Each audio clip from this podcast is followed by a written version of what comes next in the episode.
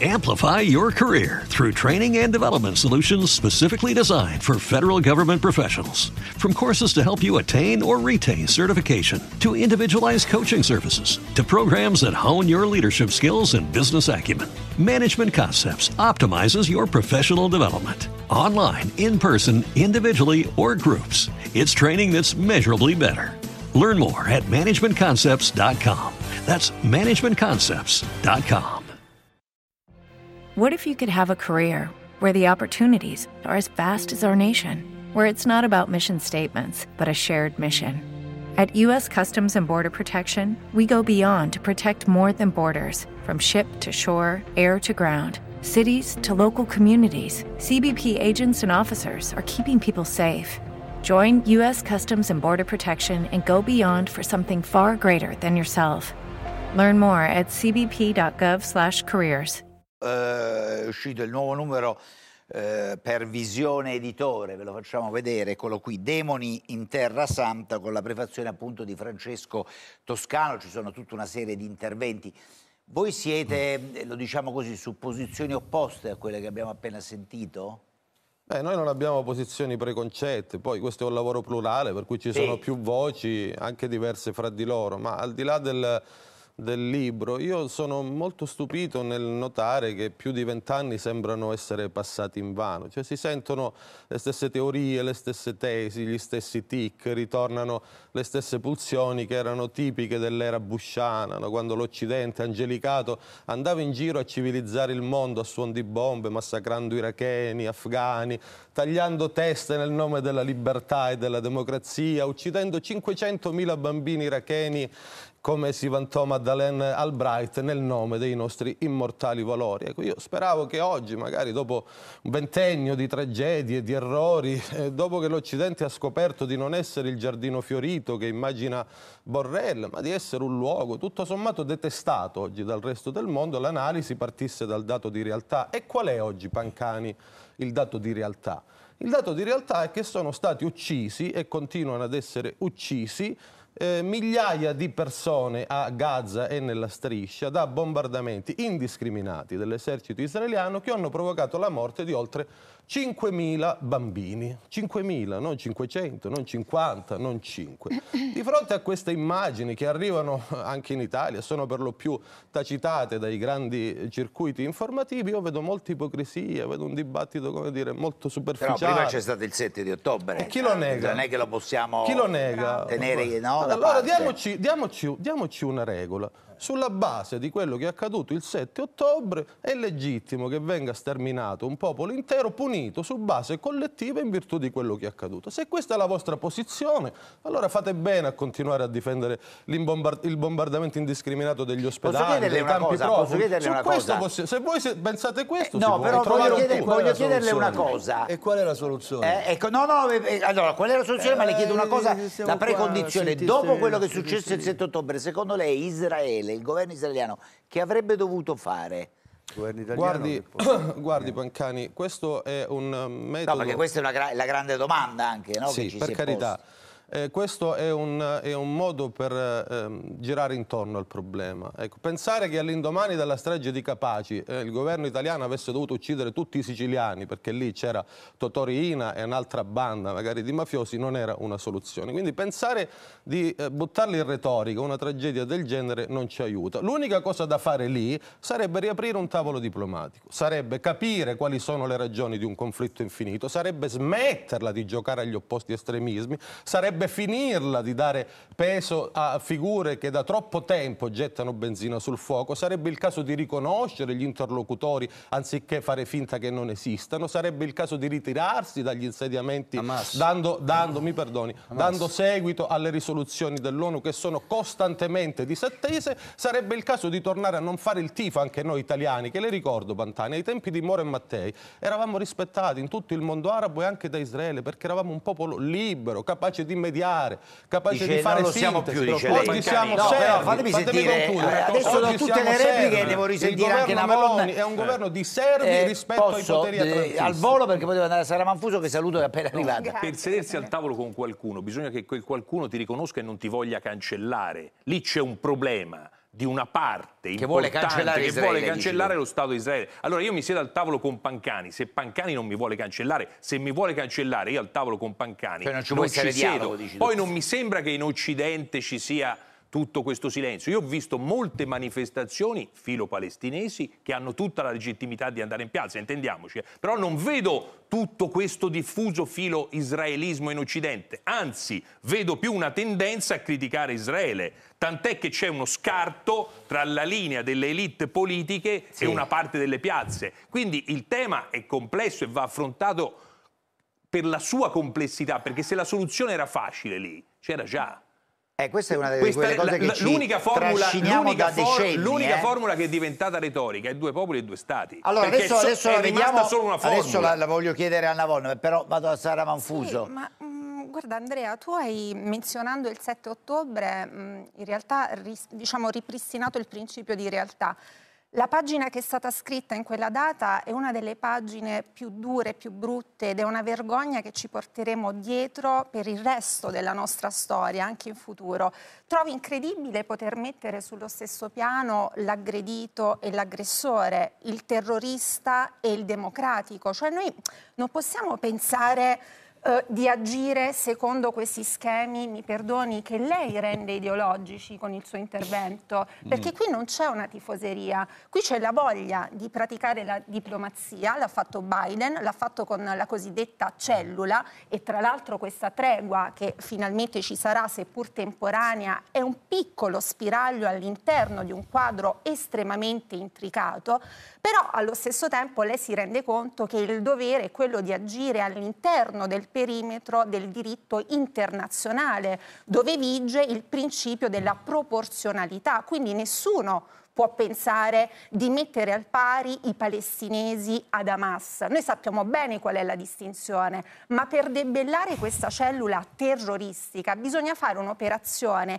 che abbia una profonda intelligenza, che probabilmente, ahimè, è destinata a durare e che non può essere derubricata a tifoseria. È una cosa estremamente pericolosa. Tra l'altro Israele, una democrazia, è stata attentata nel proprio cuore con una matrice anche antisemita che è emersa emersa chiaramente. Ma guardi che semiti sono anche gli arabi, se lo, le do una notizia. Semiti sono anche i palestinesi. Lei non si rende conto delle posso? cose che ha detto questa mattina qui, mi perdoni. Adesso, adesso, adesso dono, vuole veramente sentire. Sta fiancheggiando, uno sterminio indiscriminato. Ma io non voglio essere accostata a persone così. Posso, Toscano poi le do la replica ovviamente. Voglio tornare dal professor Navone, intanto dando due notizie. Il presidente iraniano Raisi ha detto il cessate il fuoco è una grande vittoria palestinese e ha aggiunto Israele in questi 40 giorni di guerra non ha raggiunto nessuno dei suoi obiettivi, diciamo, non sono dichiarazioni inedite ma ve le dovevamo.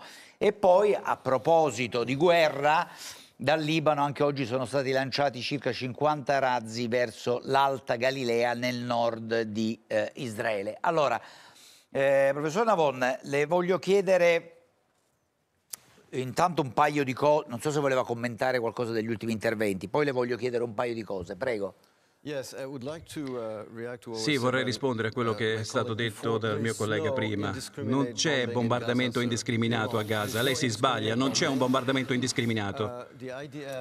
Uh, L'esercito israeliano colpisce soltanto bersagli e obiettivi militari e noi combattiamo secondo il diritto internazionale. Tuttavia, ovviamente, quando ci sono i terroristi di Hamas che utilizzano gli ospedali, le moschee, le scuole come comandi militari, secondo il diritto internazionale questi diventano obiettivi legittimi e l'ospedale di Al-Shifa ha il comando centrale di Hamas che utilizza i civili come scudi, come scudi umani. Quindi è ovvio che ci sono delle vittime civili, ma non sono intenzionali. Così come quando le forze della Nato hanno fatto decine di migliaia di vittime a Mosul e a Acca non erano intenzionali, stavano combattendo l'ISIS, un'organizzazione terroristica che anch'essa utilizza gli esseri umani come scudi umani e quindi ci sono state anche lì vittime civili. Questa guerra serviva, così come la guerra contro l'ISIS serviva, così come la guerra di Israele contro Hamas serve. Ogni vittima civile è una tragedia, ma i, responsabili sono Hamas, non Israele. Lei ha detto prima, ha parlato degli Stati Uniti. Gli Stati Stati Uniti hanno fatto delle vittime in Germania nella seconda guerra mondiale. Ricordate Destra, Hamburgo. I bombardamenti erano necessari in ultima analisi per vincere la guerra contro la Germania nazista. E sì, gli Stati Uniti sono una forza per il bene, perché l'Occidente, compreso il suo paese, che io amo, l'Italia, non sarebbe libero oggi senza la vittoria degli Stati Uniti contro le forze del male. Quindi non perdiamo la nostra bussola morale. Cioè, lei dice, la dico così brutalmente, cioè questo è il costo della guerra, lei questo sta dicendo, no? Cioè, lo stesso Netanyahu l'altro giorno ha detto abbiamo fatto il possibile per evitare il, il maggior numero di vittime civili, ma non ci stiamo riuscendo, l'ha detto Netanyahu, questo ci sta dicendo.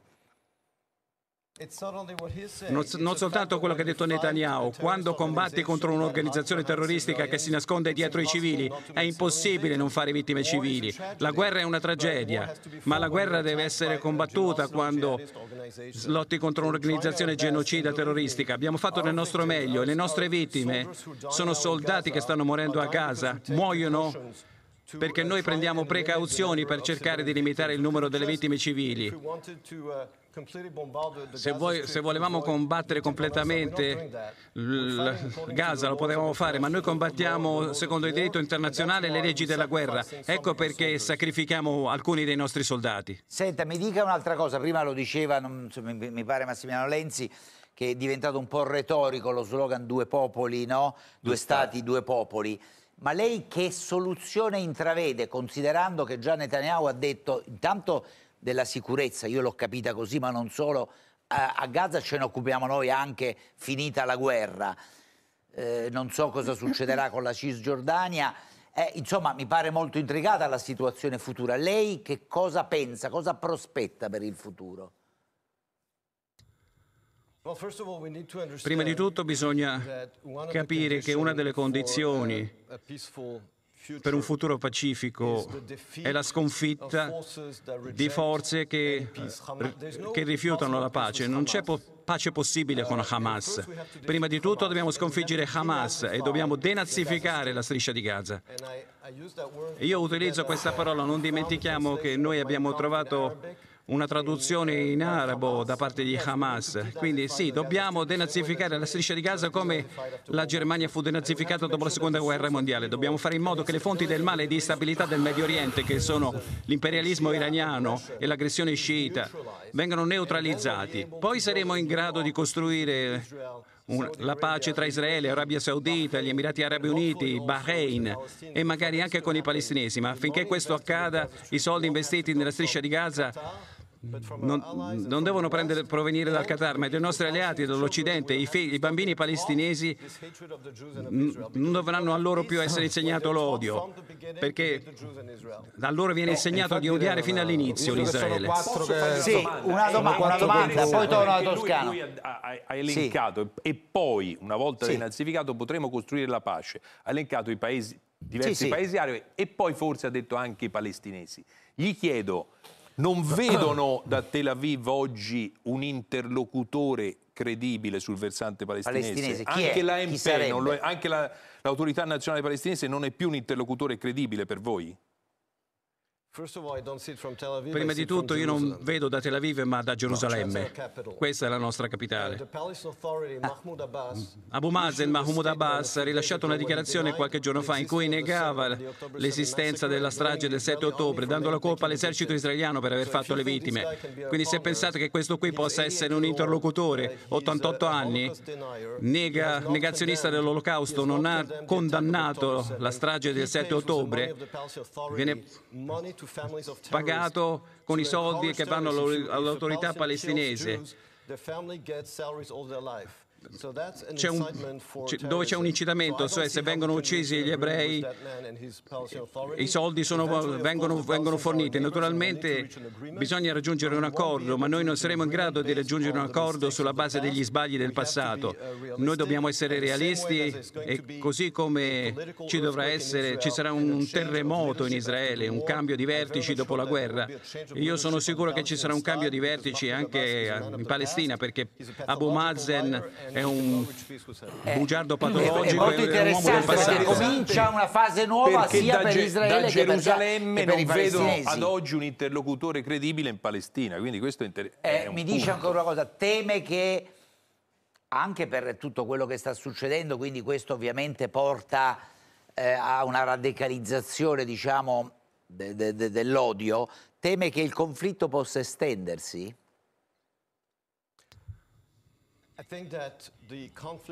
Il conflitto potrebbe allargarsi all'Iran perché è l'Iran che è dietro l'attacco di Hamas, dietro Hezbollah e di conseguenza il rischio c'è di un ampliamento del conflitto. E per questo motivo, in ultima analisi, se noi vogliamo ridurre il rischio della guerra e dell'odio nel Medio Oriente, dobbiamo affrontare la fonte del problema. E la fonte del problema qual è? Il terrorismo islamico, il radicalismo islamico sostenuto dall'Iran dalla rivoluzione del 79. Finché il, il, regime islamico di Teheran sarà al potere, io non riesco a vedere nessuna possibilità di migliorare la situazione in Medio Oriente. Ecco, questo elemento che ha aggiunto, certo, in prospettiva non è confortante fosco, perché diciamo, è, è, un futuro fosco. Eh, Tosca- voglio sentire sì, una replica rapida di Toscano. Visto che sono quattro, diciamo, tra virgolette, no, no, no, è uno contro, contro tutti sì, no, no, eh, prego. rispetto al nazismo, lo dico senza alcuna volontà polemica. Ricordo che una dichiarazione molto sbagliata è stata fatta da Netanyahu tempo fa, che ci tenne a ricordare che in realtà Hitler non voleva sterminare gli ebrei, Hitler è una figura che non va mai citata per essere lontanamente neanche giustificata, per cui insomma quella è stata una cosa che mi ha colpito. Rispetto invece alle sensibilità che esistono dentro il mondo ebraico, io vorrei far notare che una persona come Monio Vadia, persona brillante, un ebreo colto, un uomo di grandissima umanità, sensibilità, sta dicendo dicendo adesso, io oggi mi sento da ebreo palestinese perché il mio dovere è stare dagli, dalla parte di chi è colpito, da, di stare dalla parte del povero, dell'oppresso, dell'umiliato. E, e, ora io capisco, lei dice c'è un aggressore e un aggredito. Io non so lei come faccia a non capire, a non vedere la differenza tra un esercito potentissimo, armato fino ai denti, con un'aviazione micidiale, che combatte contro, che bombarda dei civili inermi, che rispondono con delle sassate. I civili che sono resi ostaggio. Io capisco che la, i media sono, sono ribaltamento della realtà, però quella realtà è così evidente che anche il mezzo mediatico non può trasformare una realtà empiricamente così evidente, ribaltandola verità, dalle fondamenta. Le immagini le vediamo tutti eh, Le immagini giorni, sono un grande non, esercito non contro siano, un eh? popolo povero, oppresso, isolato, disperato, massacrato. Stiamo parlando, lo ripeto, decine di migliaia fate... di morti civili, decine di migliaia di morti civili. Gutierrez Gutierrez, non proprio un estremista, non proprio, ecco, non proprio, il capo di Hezbollah o di Hamas, ha detto che questo è stato il più grande sterminio dei tempi moderni. Volete prendere atto di questa realtà? Allora, no? chi, chi, replica, perché poi devo salutare... Eh, ma a me non piace vuole... buttarla in polemica. No, ma io non voglio la polemica, francamente... stiamo cercando no, di capire, no, di so approfondire. Bene, Andrea, a casa tua questo non accade mai, eh. lo sappiamo bene noi ospiti, però a quanto pare eh, Toscano cerca questo scontro io che io francamente non voglio. L'unica di vista. Il suo punto è lei di vista, che mi continua momento, a citare. No, guardi, Io non lei, sto ha detto, proprio, lei, ha detto, lei ha detto delle cose stamattina uh, molto forti, si rende io, conto anche io trovo che con molto la... forti le sue, che difendono una cosa del genere. Io non so, e in un certo allora, senso mi, lei mi, sta mi ripugna, però lo faccio allora, pure, è un paese sta, libero. Lei sta attribuendo a me, come immagino anche ad altri interlocutori, addirittura alla stampa tutta che rovescerebbe la narrazione della realtà, Il la volontà, la volontà, la volontà di uh, uccidere dei civili. È evidente no, di coprire parte, uno sterminio in atto, è della posizione di Gutierrez. Ma, ma scusi, ma uh, secondo lei, prima in maniera molto limpida le veniva chiesto mm. quale potrebbe essere pragmaticamente la soluzione ah, di sicuro, a tutto questo? Di sicuro non lo cioè, sterminio indiscriminato di un popolo nella sua scusi, deportazione, a meno che non sia visto che lei è così interessato esattamente come tutti quanti noi alla difesa dei civili che non hanno alcuna colpa, mi deve dire perché non spende una parola contro Hamas che detiene Hamas, come Hamas ostaggio i civili. un atto terroristico cioè, indegno. Allora noi di questo adesso? dobbiamo parlare. Di non ho nessuna fatica posso dire una cosa? Non ho nessuna fatica a riconoscere. Posso dire Ma una questo cosa? non giustifica l'uccisione o la deportazione di due milioni di persone. Allora, lo capisce eh, questo? Eh, vorrei chiudere questa parte, cioè, ci sarebbe ancora molto da parlare perché volevamo affrontare anche altre questioni. Voleva aggiungere qualcosa, Barelli? Ma che cosa vuole che aggiunga? Scusi, eh, mi faccia capire. È lei che ci mette in difficoltà eh, con interlocutori che, no, io non metto in difficoltà danno, nessuno, eh no, a me piace il non confronto di opinioni, io non metto no, in difficoltà no, non voglio nemmeno rispondere a chi con atteggiamenti plateali di fatto eh, alimenta le pulsioni eh, terroristiche di, di Ma come di si permette? Una cosa Posso dare un break? Alimenta le un break. Vorrei, vorrei chiudere questa parte. Vi prego, posso chiudere questa parte? No, però non veniamo sì, sì, alle sì, questioni personali perché qui stiamo parlando di altre cose. È lei che si, è lei che si dovrebbe vergognare. Professore Lavon, cosa vuole dire in conclusione?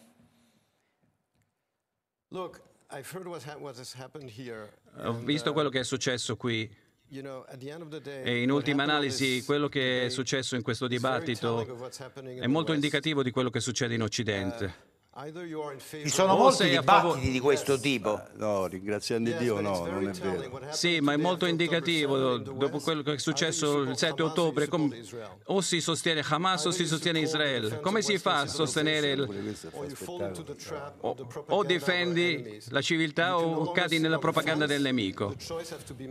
Bisogna fare una scelta e, e in questo dibattito di oggi la scelta è molto chiara.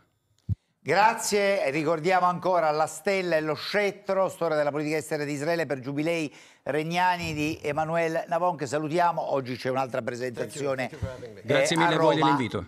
Eh, grazie a lei, andiamo in pubblicità.